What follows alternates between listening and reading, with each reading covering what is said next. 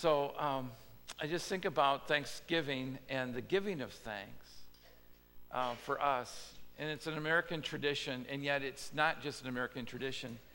When I open my Bible, um, saints of old, First Chronicles chapter 29, we give you thanks. Um, again, the psalmist, he writes it, it's not just what he says, it's what he sings. Let's come before him with thanksgiving, extol him, extol him, honor him with music and song. So we don't just say it, we sing it, we chant it, we, because then it becomes part of our heart.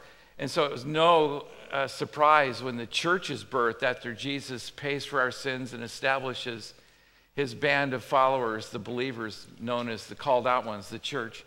It's no surprise that he says, I urge, first of all, that prayers, petitions, requests be made.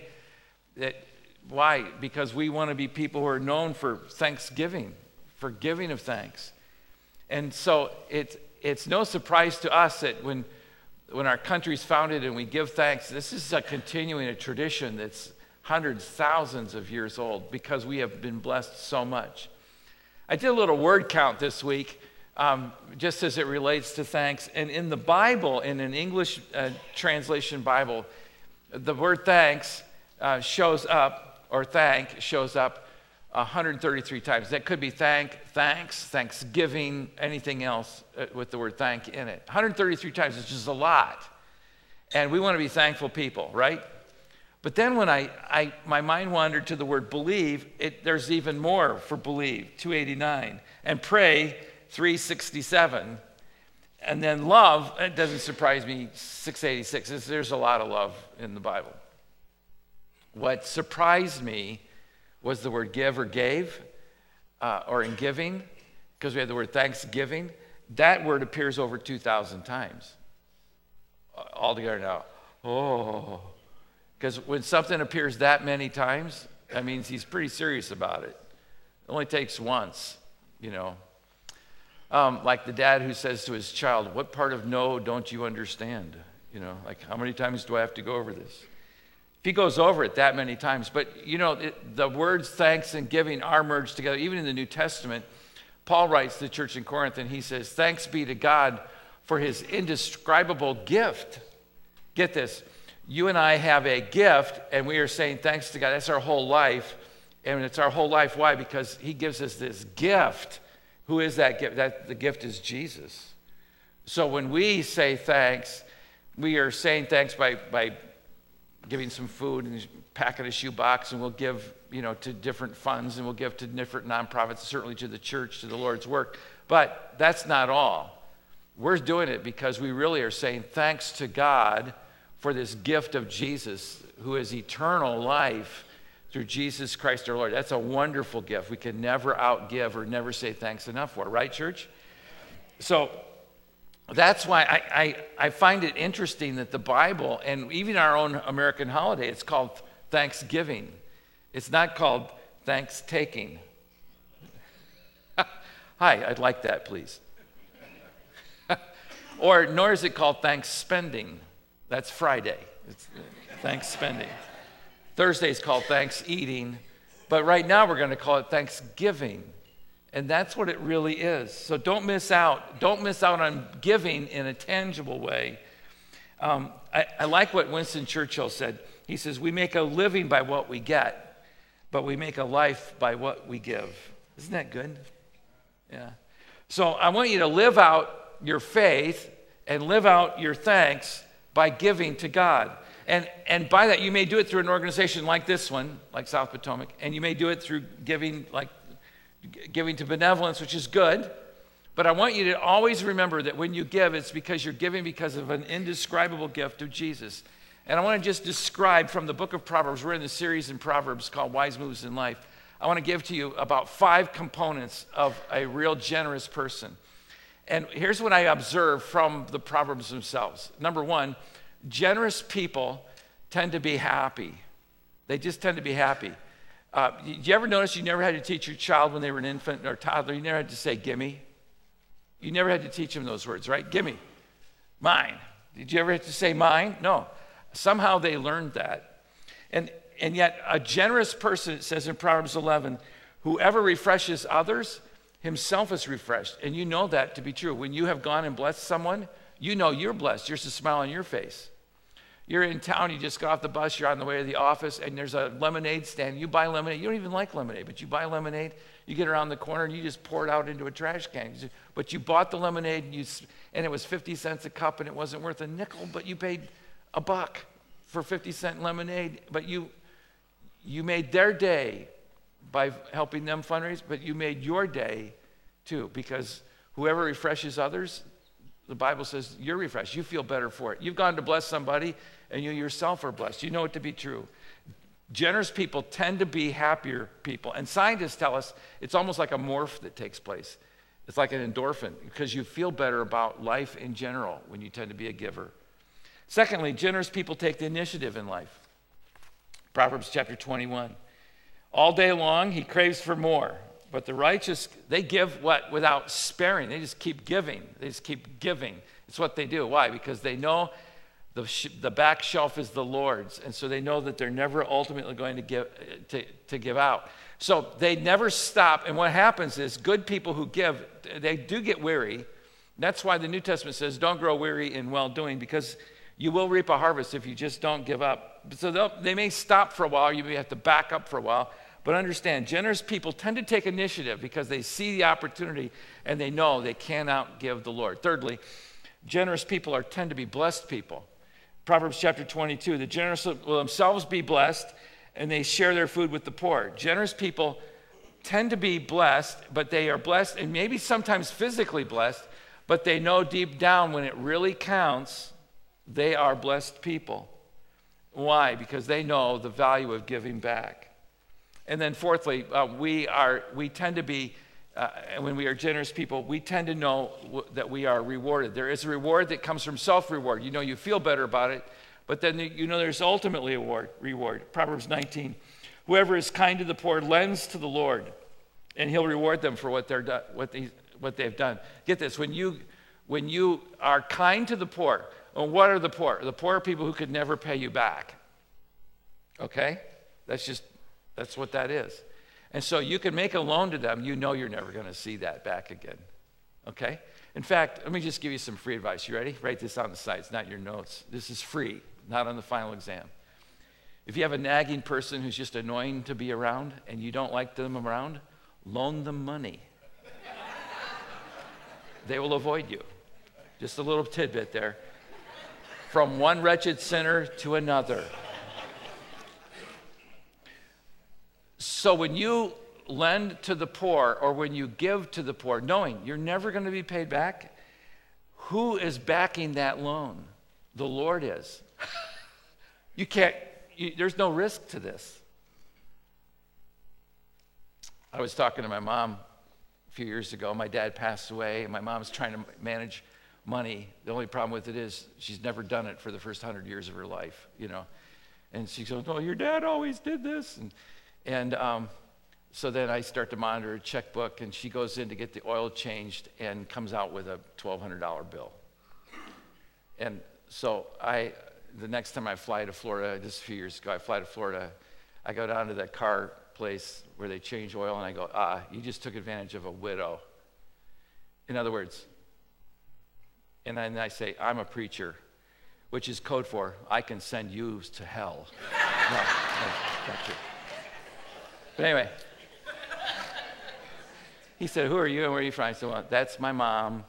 You took advantage of her. She came in for an oil change. Well, she needed her tires rotated. And then there's some hoses that were bad.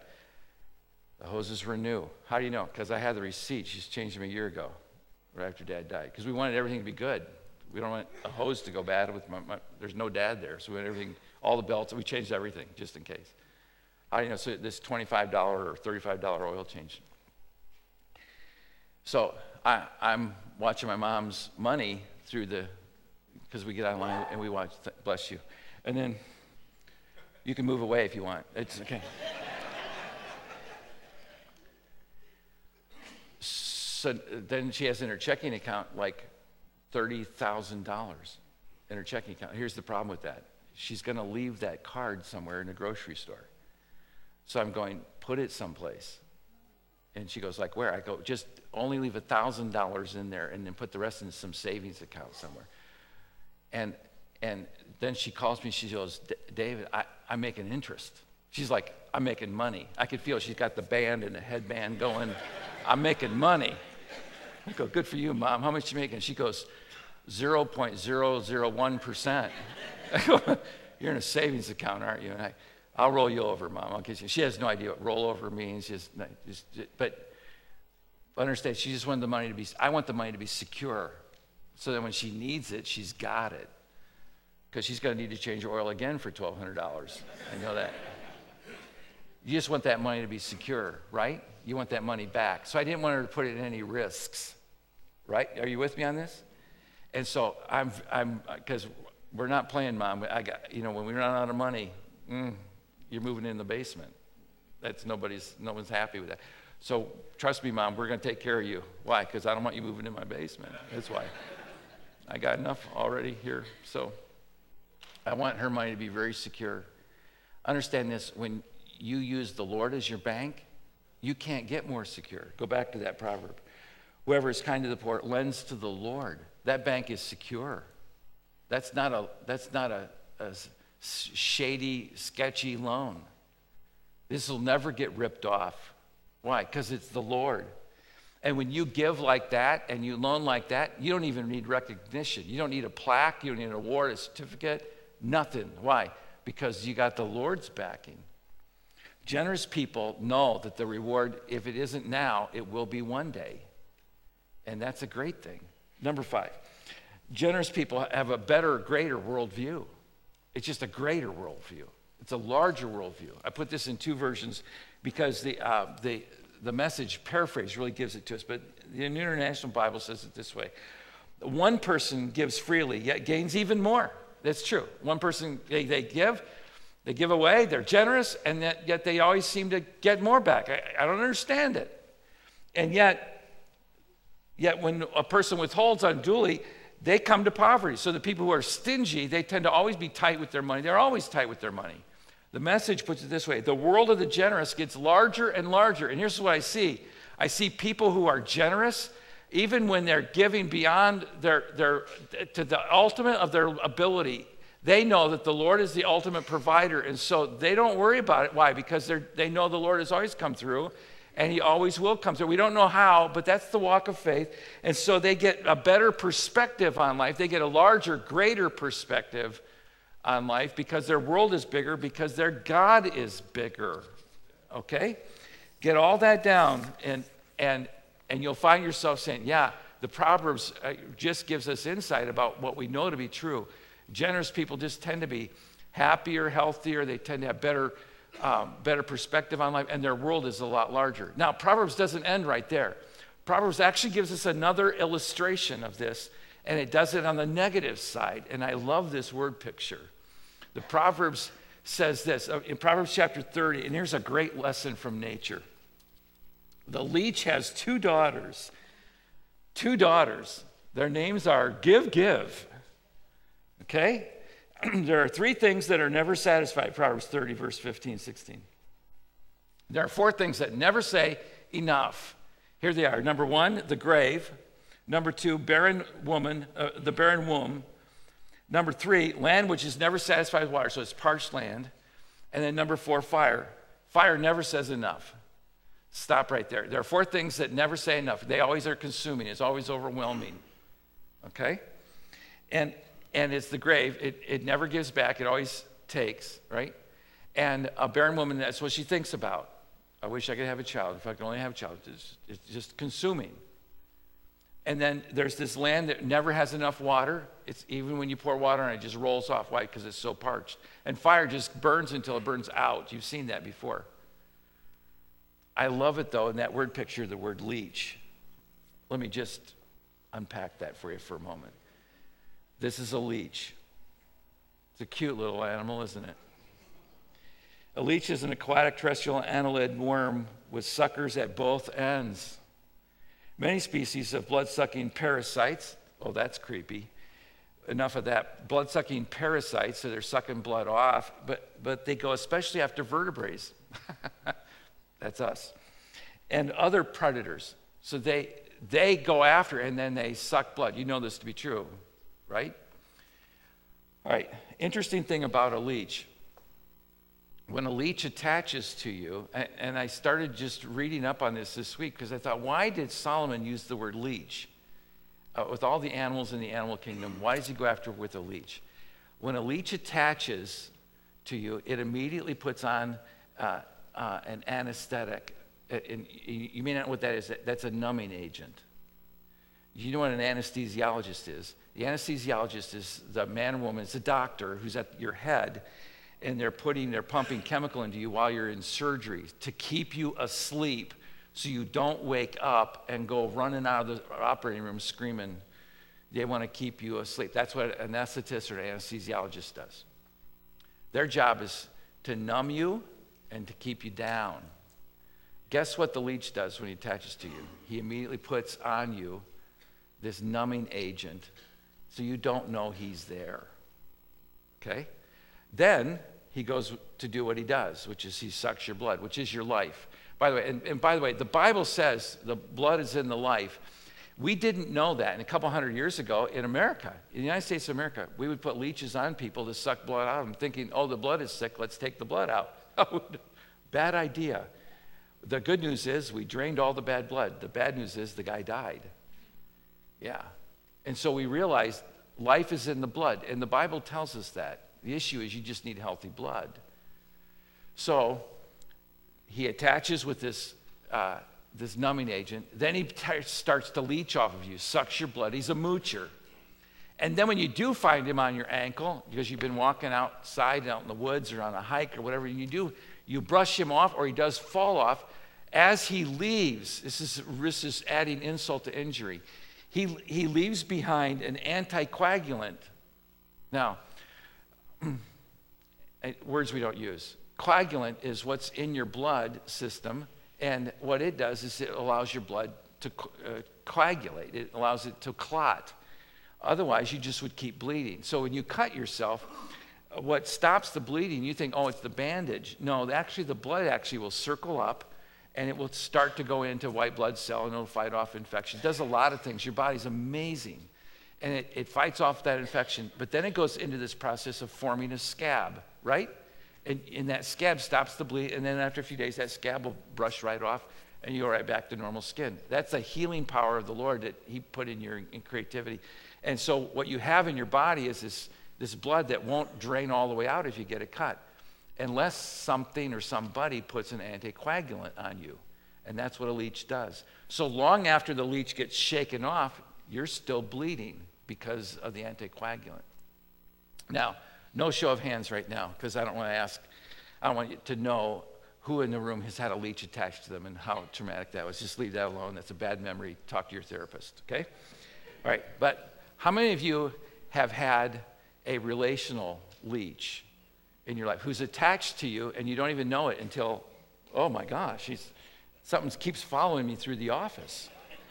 You ever had this? And then, then you shake them off, but you still feel the effects of them long after they're gone. How many of you had a relational leech? Yes. How many of you had a word, a spotty word person leech? They just have way too many words. Yeah. How, how, many of you had an emotional crutch leech and you're like, I just need you to be there for me? Yeah, okay. How many of you have had a financial leech? Yeah. Yeah, you understand what a leech is, right? Just someone who, who comes and you don't even realize they're on you until they're already sucking the life out of you. And then you wonder, why, why am I anemic? Well, it's because I'm feeding another animal attached to me. And then when you get rid of that animal, what happens? You still are paying the consequences for it just to get rid of it because of the anticoagulant. What's the moral of this story, Dave? Get to the point. The point is don't be the leech. Okay? Write it down in big letters. Do not be the leech. Don't be the moocher. You be the giver. You be the blesser because you have so much to be thankful for. Okay, I'm going to I'm going to give you four ways you can give, and those four ways are moving from easy to harder. Okay? Here are the four. you, you, you need to be generous with your treasure. You're saying, oh my gosh, that's the easy one? Yes, it is. Why is that? Because you can always go out and make more money, uh, you have a life, you have energy, you have a skill set, you can go out and make more, and you, so you can replenish that one pretty well. But it, what it does is it detoxes you from consumerism when you give. So you're saying to yourself right now, if that's the easy one, we're in trouble. Yeah, then we're in trouble. Here, here's what I know too I rarely pray for things that I don't contribute to. Why? Because I don't care. And I don't mean to be cruel, but do you know why I pray for Guatemala? Because Wanda and I write a check every month. It's pretty simple. Part of my heart goes there. Okay? So just understand when, when you give to something, your heart really goes into it. That's important. You may need to do that just for your own heart. Secondly, uh, be generous with your talent, which is your giftedness, your uniqueness, what makes you so unusual. What, and that this becomes more about, about uh, how God has wired you. We have a lady in our church who attends our church and she serves in our church and she uses her gifts at South Potomac Church. But then I found out, well, growing up, she would tell me she would, she would help with uh, um, things around SBC, but she's a ball player. You know, she's, she's in, she has a corporate job and all that. But her real heart, her giftedness is in playing ball. If it's round and it flies through the air, she's there. Best basketball, softball, baseball, doesn't matter. And so it was no surprise to me to find out she's actually working at a school for free just to volunteer to help them with the ball team. And why does she do that? Not for the money, she does it to mentor young kids. That's using her talents. And what it does is it puts Jesus on that campus. Does that make sense? It puts Jesus on that campus and it puts character, and she's developing character in the lives of young people in a way that a teacher or a coach isn't going to because she's just there as a helper. This is a different voice. That's giving out of her personal gift set. Okay? So give from your talent. Thirdly, give of your time. This I told you it's going to get more expensive as we go because some of us would just rather write a check and move on our way, right? It'd be easier. Yeah, yeah. Don't ask me to be involved. How much was this? Yeah, just I'll just can I just hand you some money and then you walk away? No. When you actually give of your time, you're actually saying I care. And then fourthly, this is the hardest one. It's your personal touch. It's when you get involved yourself. Okay? And this is the, this is the beautiful part. This week, I'm going to ask you to give on level number four for sure. And the hardest day for you to do that may be Thursday. Let me explain what I mean. With personal touch, I want you to give a smile. Maybe a smile to people you've never smiled to. Maybe on Monday, Tuesday, Wednesday, on the bus or on the train, in traffic, where you were taught never to make eye contact smile. Okay? Just give a little bit of yourself. Let them see the humanity of who you are. Sympathize with them. Actually care. Take a moment to breathe and listen. Speak up, speak into their life. Be words of encouragement, be uplifting words. Serve them where you can. Find a way to serve them. Because Thursday, something will go wrong, and we can blame people or we can help and serve. What, what, can I do to help? Okay? And then it's sacrifice. It's when you give up something really valuable to you. That's when you get personally involved. And let me tell you, uh, a couple thousand years ago, uh, Galatians put it this way when the time was just right, God the Father in heaven, when, when the time was just right, he sent his son who gave of his treasure, but he didn't stay at, at a distance. He gave what his talent was unique to anybody else's, and he gave his time, years on earth, and he became personally involved in our lives by giving of himself. And when you give of yourself like that, you are beginning to model and mentor what Jesus looks like. Isn't that cool? And your giving will be your way of saying this season, thank you, God. Let's bow together for prayer.